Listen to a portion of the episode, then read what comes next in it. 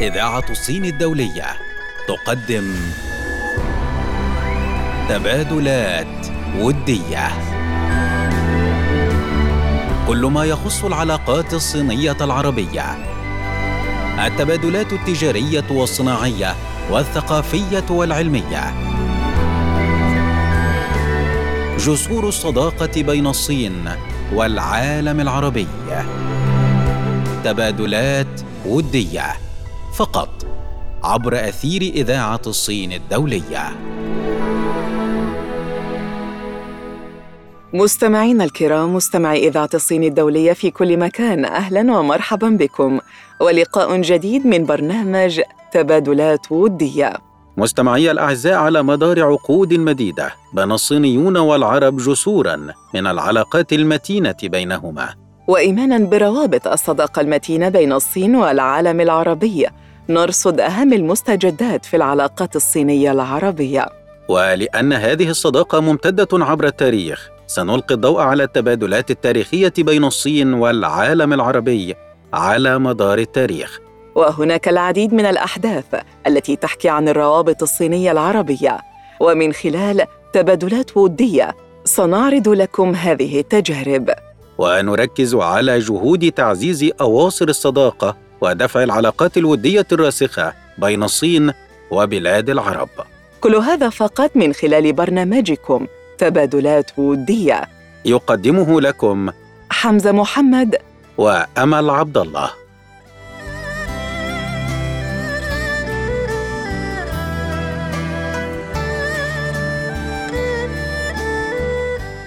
متابعينا الكرام مستمعي إذاعة الصين الدولية في كل أنحاء الوطن العربي أهلا ومرحبا بكم وأولى فقرة برنامجكم تبادلات ودية. وخلال هذه الفقرة نتناول معكم مستمعينا الأعزاء تبادلا وديا هاما بين جمهورية الصين الشعبية والجمهورية الجزائرية الديمقراطية الشعبية في المجال النفطي. حيث وقعت الشركة الجزائرية الحكومية للمحروقات سوناتراك مع سينوباك الصينية عقد شراكة بقيمة 490 مليون دولار بحسب بيان صادر عن سوناتراك.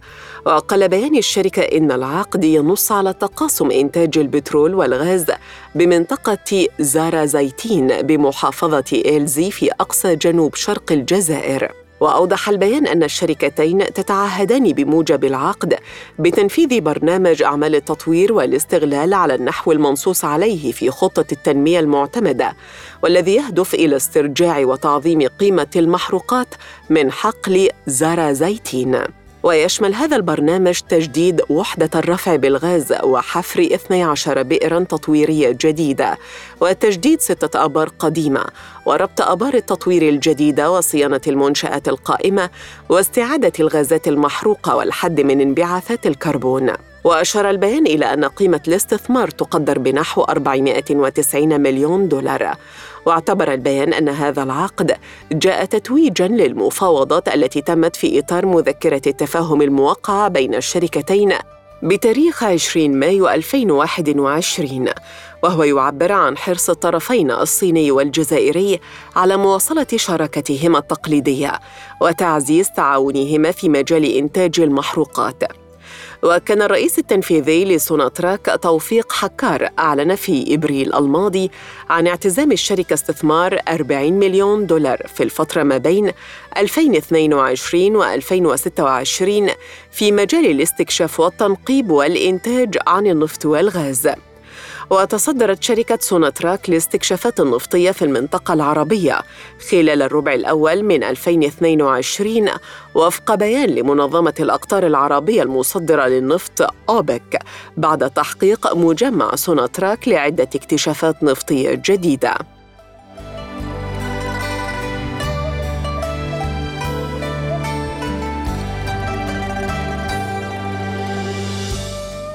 ننتقل معكم مستمعينا الأعزاء إلى تبادل ودي هام بين جمهورية الصين الشعبية ومملكة البحرين في مجال الصناعة.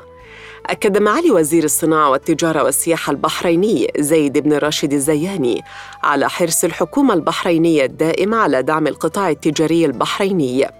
والعمل على خلق بيئة استثمارية متطورة والتي من شأنها تحقيق السلاسة المطلوبة لهذا القطاع وتعزيزه بكافة المتطلبات التي تسهم في الارتقاء به ليعكس بدوره السمة المتقدمة لمملكة البحرين وموقعها الاستراتيجي المتميز في المجال التجاري والاقتصادي بشكل عام. جاء ذلك خلال حفل إطلاق علامة جيلي الصينية والذي أقيم في نهاية مايو الماضي بمعرض شركة الأولى للسيارات بمنطقة سترا الوكيل الرسمي لجيلي البحرين.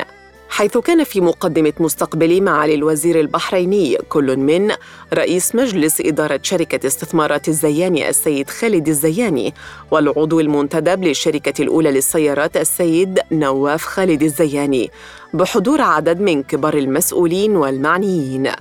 وخلال الحفل اطلع الزياني على التقنيات المستخدمة في تصنيع هذا الطراز الجديد من الشركة الصينية والتي تعد من الشركات الرائدة في صناعة السيارات في الصين والتي تأسست في عام 1997 كشركة تابعة لمجموعة تشا جيانغ جالي القابضة. حيث أثنى معاليه على الجهود التي تبذلها الشركة الوطنية والقطاع الخاص في إضافة خيارات متعددة أمام الجمهور في مملكة البحرين.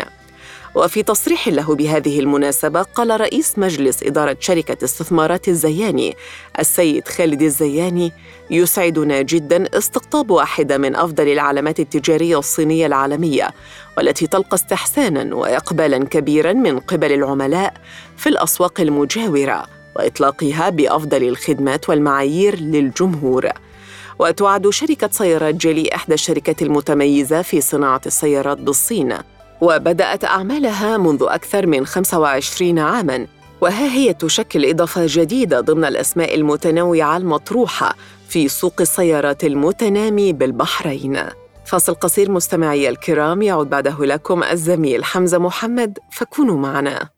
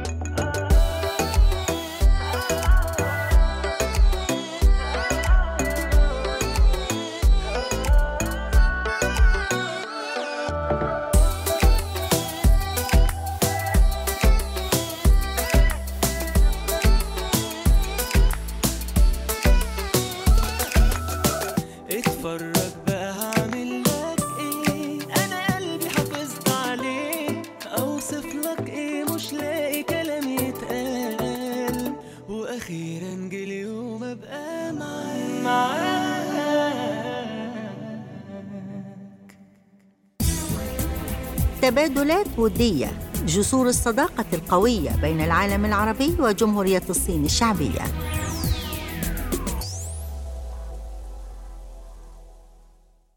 مستمعي الكرام مستمعي برنامج تبادلات ودية أهلا بكم. خلال فقرتنا نتناول جانبا ثقافيا مهما حول العلاقات الصينية الموريتانية. أقيمت العلاقات الدبلوماسية بين الجمهورية الإسلامية الموريتانية وجمهورية الصين الشعبية في التاسع عشر من يوليو 65 ومنذ ذلك التاريخ تطورت بسرعة علاقات الصداقة الموريتانية الصينية. ففي مايو من عام 66 وصلت إلى نواكشوط بعثة ثقافية صينية مكلفة بأن تدرس مشروعي بناء دارين للثقافة والشباب في نواكشوط. وفي أغسطس التالي وصلت دفعة مؤلفة من عدة خبراء صينيين لدراسة إمكانيات زراعة الأرز في الصحراء الموريتانية. وفي فبراير 67 قام وفد موريتاني بزيارة بكين وتم على إثر هذه الزيارة توقيع اتفاقية كبرى للتعاون والتي شملت دائرة العلاقات الاقتصادية بين البلدين. كما شملت التبادل التجاري الذي تطور حجمه من نحو 30 مليون دولار عام 2000 إلى نحو ملياري دولار عام 2020 وتصدر موريتانيا إلى الصين المواد الخام المعدنية وكذلك الأسماك. ومنذ عام 2009 أصبحت الصين أكبر مستورد لخام الحديد الموريتاني إذ تستحوذ على نحو 70% من إجمالي صادرات هذه المادة التي تعد العمود الفقري للاقتصاد الموريتاني. وبذلك أصبحت الصين أكبر شريك تجاري لموريتانيا. تعد الصين من أكبر الدول المانحة والمستثمرة في موريتانيا إذ نفذت خلال الأربعين سنة الأخيرة نحو 75 مشروعا في شتى المجالات بقيمة تبلغ أكثر من واحد ونصف مليار دولار. وتعد الشركات الصينية من أكبر المستثمرين في قطاع الصيد بموريتانيا بالإضافة إلى وجود العديد من الشركات الصينية للمقاولات في السوق الموريتاني. ووفقا لبيانات صينية شهد عام 2019 توقيع الشركات الصينية عقود مشاريع في موريتانيا بقيمة تبلغ نحو 209 ملايين دولار. كما يمارس بعض أعضاء الجالية الصينية في موريتانيا أعمال التجارة وتقديم الخدمات المتنوعة. منذ ستينيات القرن الماضي ظلت الصين حاضرة بشكل رسمي في الاقتصاد الموريتاني. حضورا تراه العين وله مفعول مباشر وإيجابي على حياة المواطن الموريتاني. ومن أهم الأمثلة الشاهدة على ذلك ميناء الصداقة وميناء إنجاغو والملعب الأولمبي والمباني الوزارية ومستشفى كيفة بالإضافة لأن موريتانيا وقعت مع الصين مذكرة تفاهم حول مبادرة الحزام والطريق في سبتمبر 2018 ويعد قطاع الصيد البحري أكثر القطاعات استقطابا للاستثمارات الصينية. وتعود جذور التعاون الموريتاني الصيني في مجال الصيد إلى اتفاقية عام 91 والتي تم تدعيمها باتفاق تم عام 2017 خلال انعقاد أعمال اللجنة المشتركة الموريتانية الصينية للصيد ونص الاتفاق على تطوير التعاون الثنائي للبلدين في مجال مزارع السمك والبحث العلمي وجودة المنتجات والصيد القاري والتكوين وهناك حاليا شركات صينية تعمل في مجال صيد الأسماك ومعالجتها. استثمرت نحو 200 مليون دولار وتملك قرابة 200 سفينة صيد في المياه الموريتانية. وتملك موريتانيا موارد طبيعية معدنية مهمة بالإضافة إلى احتياطات معتبرة من الغاز والنفط وكذلك مصادر وفيرة من الطاقات المتجددة. لذا تولي الصين أهمية متزايدة لها كمصدر أساسي من مصادر تأمين المواد الأولية خاصة خام الحديد إذ تعد موريتانيا من البلدان القليلة التي حددتها الاستراتيجية الصينية لتأمين مصادرها لخامات الحديد وتنويعها. بهذا مستمعي الأعزاء وصلنا بكم إلى ختام فقرتنا فاصل قصير تعود بعده أمل عبد الله بفقرة جديدة.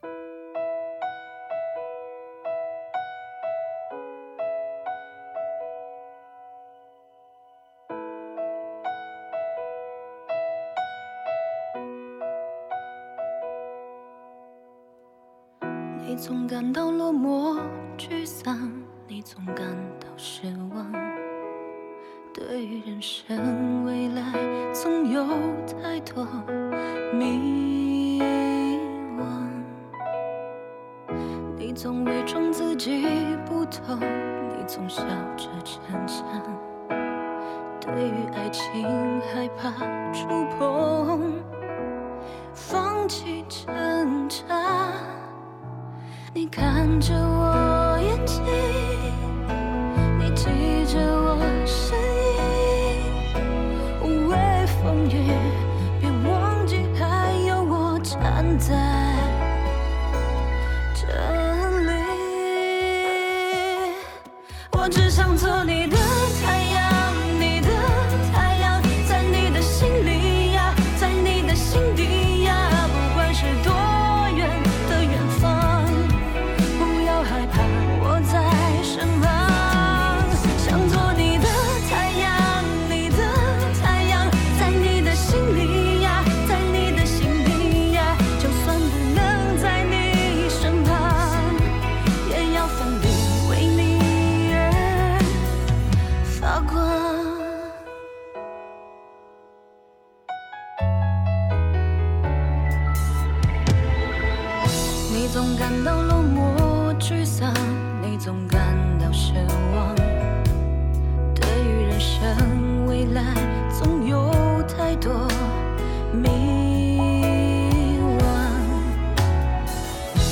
总伪装自己不痛，你总笑着逞强。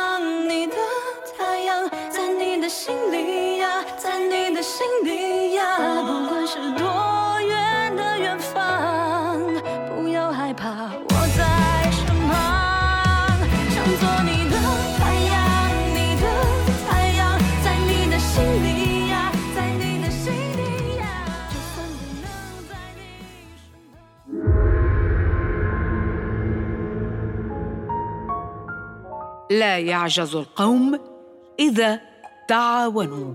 مثل عربي.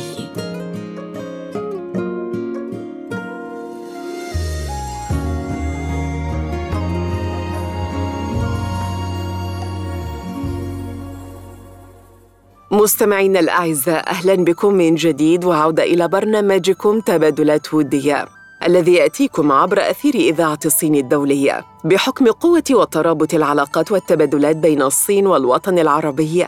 كان هناك العديد من الأشخاص العرب الذين كانت لهم تجارب مختلفة في جمهورية الصين الشعبية وأيضا العديد من الصينيين الذين كانت لهم تجارب مختلفة في البلاد العربية. اختلفت هذه التجارب الشخصية وتنوعت فمنها الاقتصادية والاجتماعية والفنية والثقافية والفكرية والعلمية.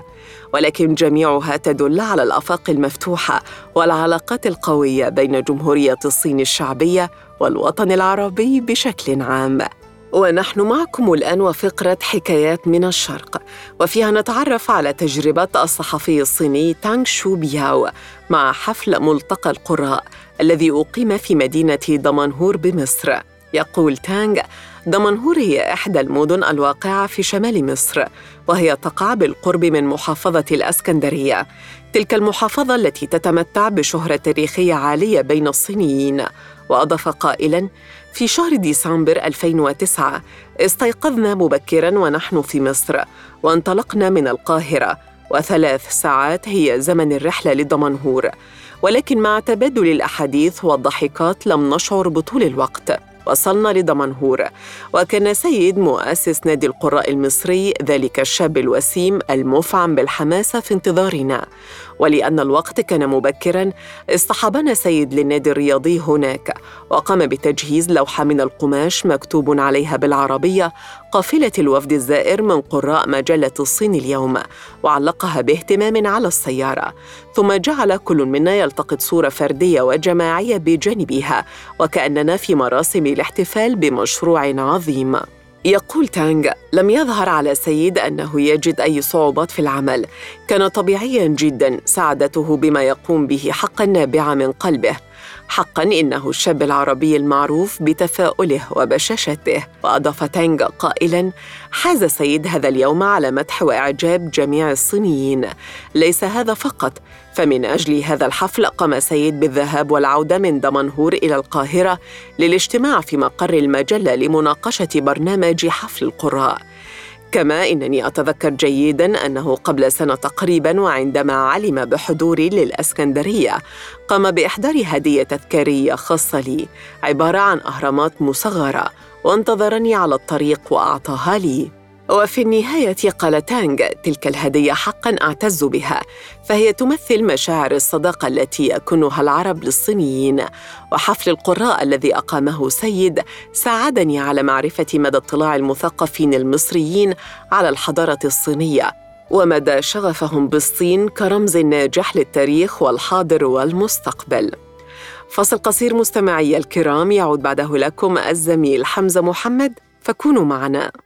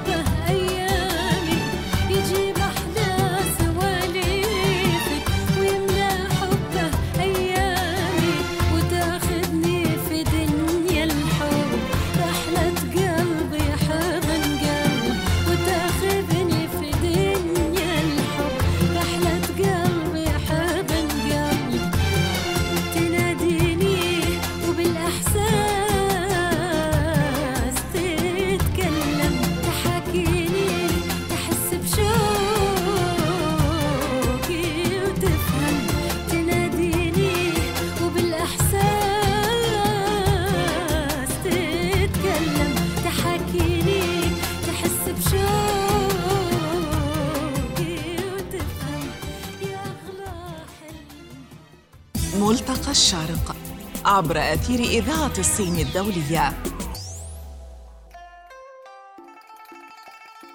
أهلا بكم من جديد مستمعي الكرام في فقرة تبادلات ودية خلال فقرتنا نتابع أهم المبادرات والاتفاقيات التي شكلت جسورا من الصداقة بين الصين ومختلف الدول العربية. نتناول جسرا يربط جمهورية الصين الشعبية والمملكة العربية السعودية. بسبب الانتشار الواسع للأجهزة الذكية لشركة هواوي في كافة أرجاء المملكة والتزاما من الشركة بتوفير أفضل خدمات الصيانة لعملائها.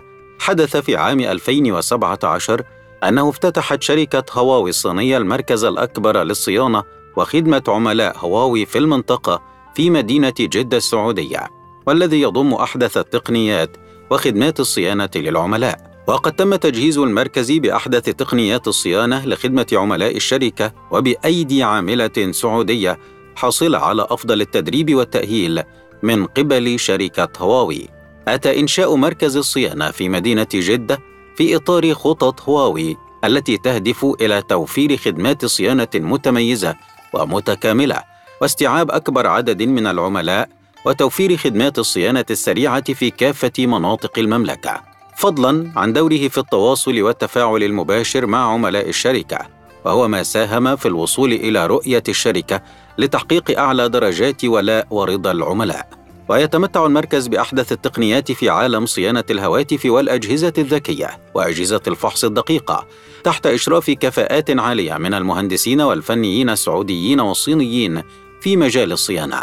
وقد أبرز المركز مدى اهتمام هواوي بجودة الخدمة المقدمة لعملائها وحرصها الكبير على تأمين وخلق فرص عمل للشباب السعوديين وتنمية المواهب والكوادر الوطنية الشابة والمساهمة في تنفيذ برامج توطين الوظائف في المملكة.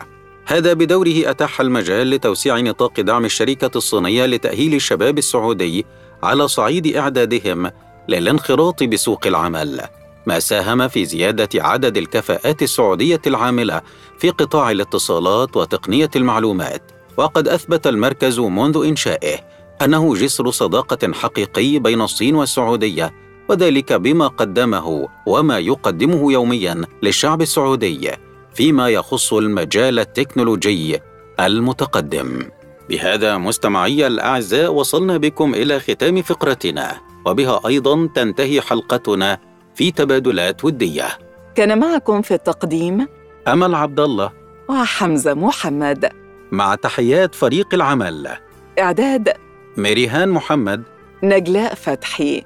ولي شانغ. رئيس التحرير وسام دراز. هندسة الصوت خالد بهاء الدين. وكان معكم في الإخراج وليد إمام.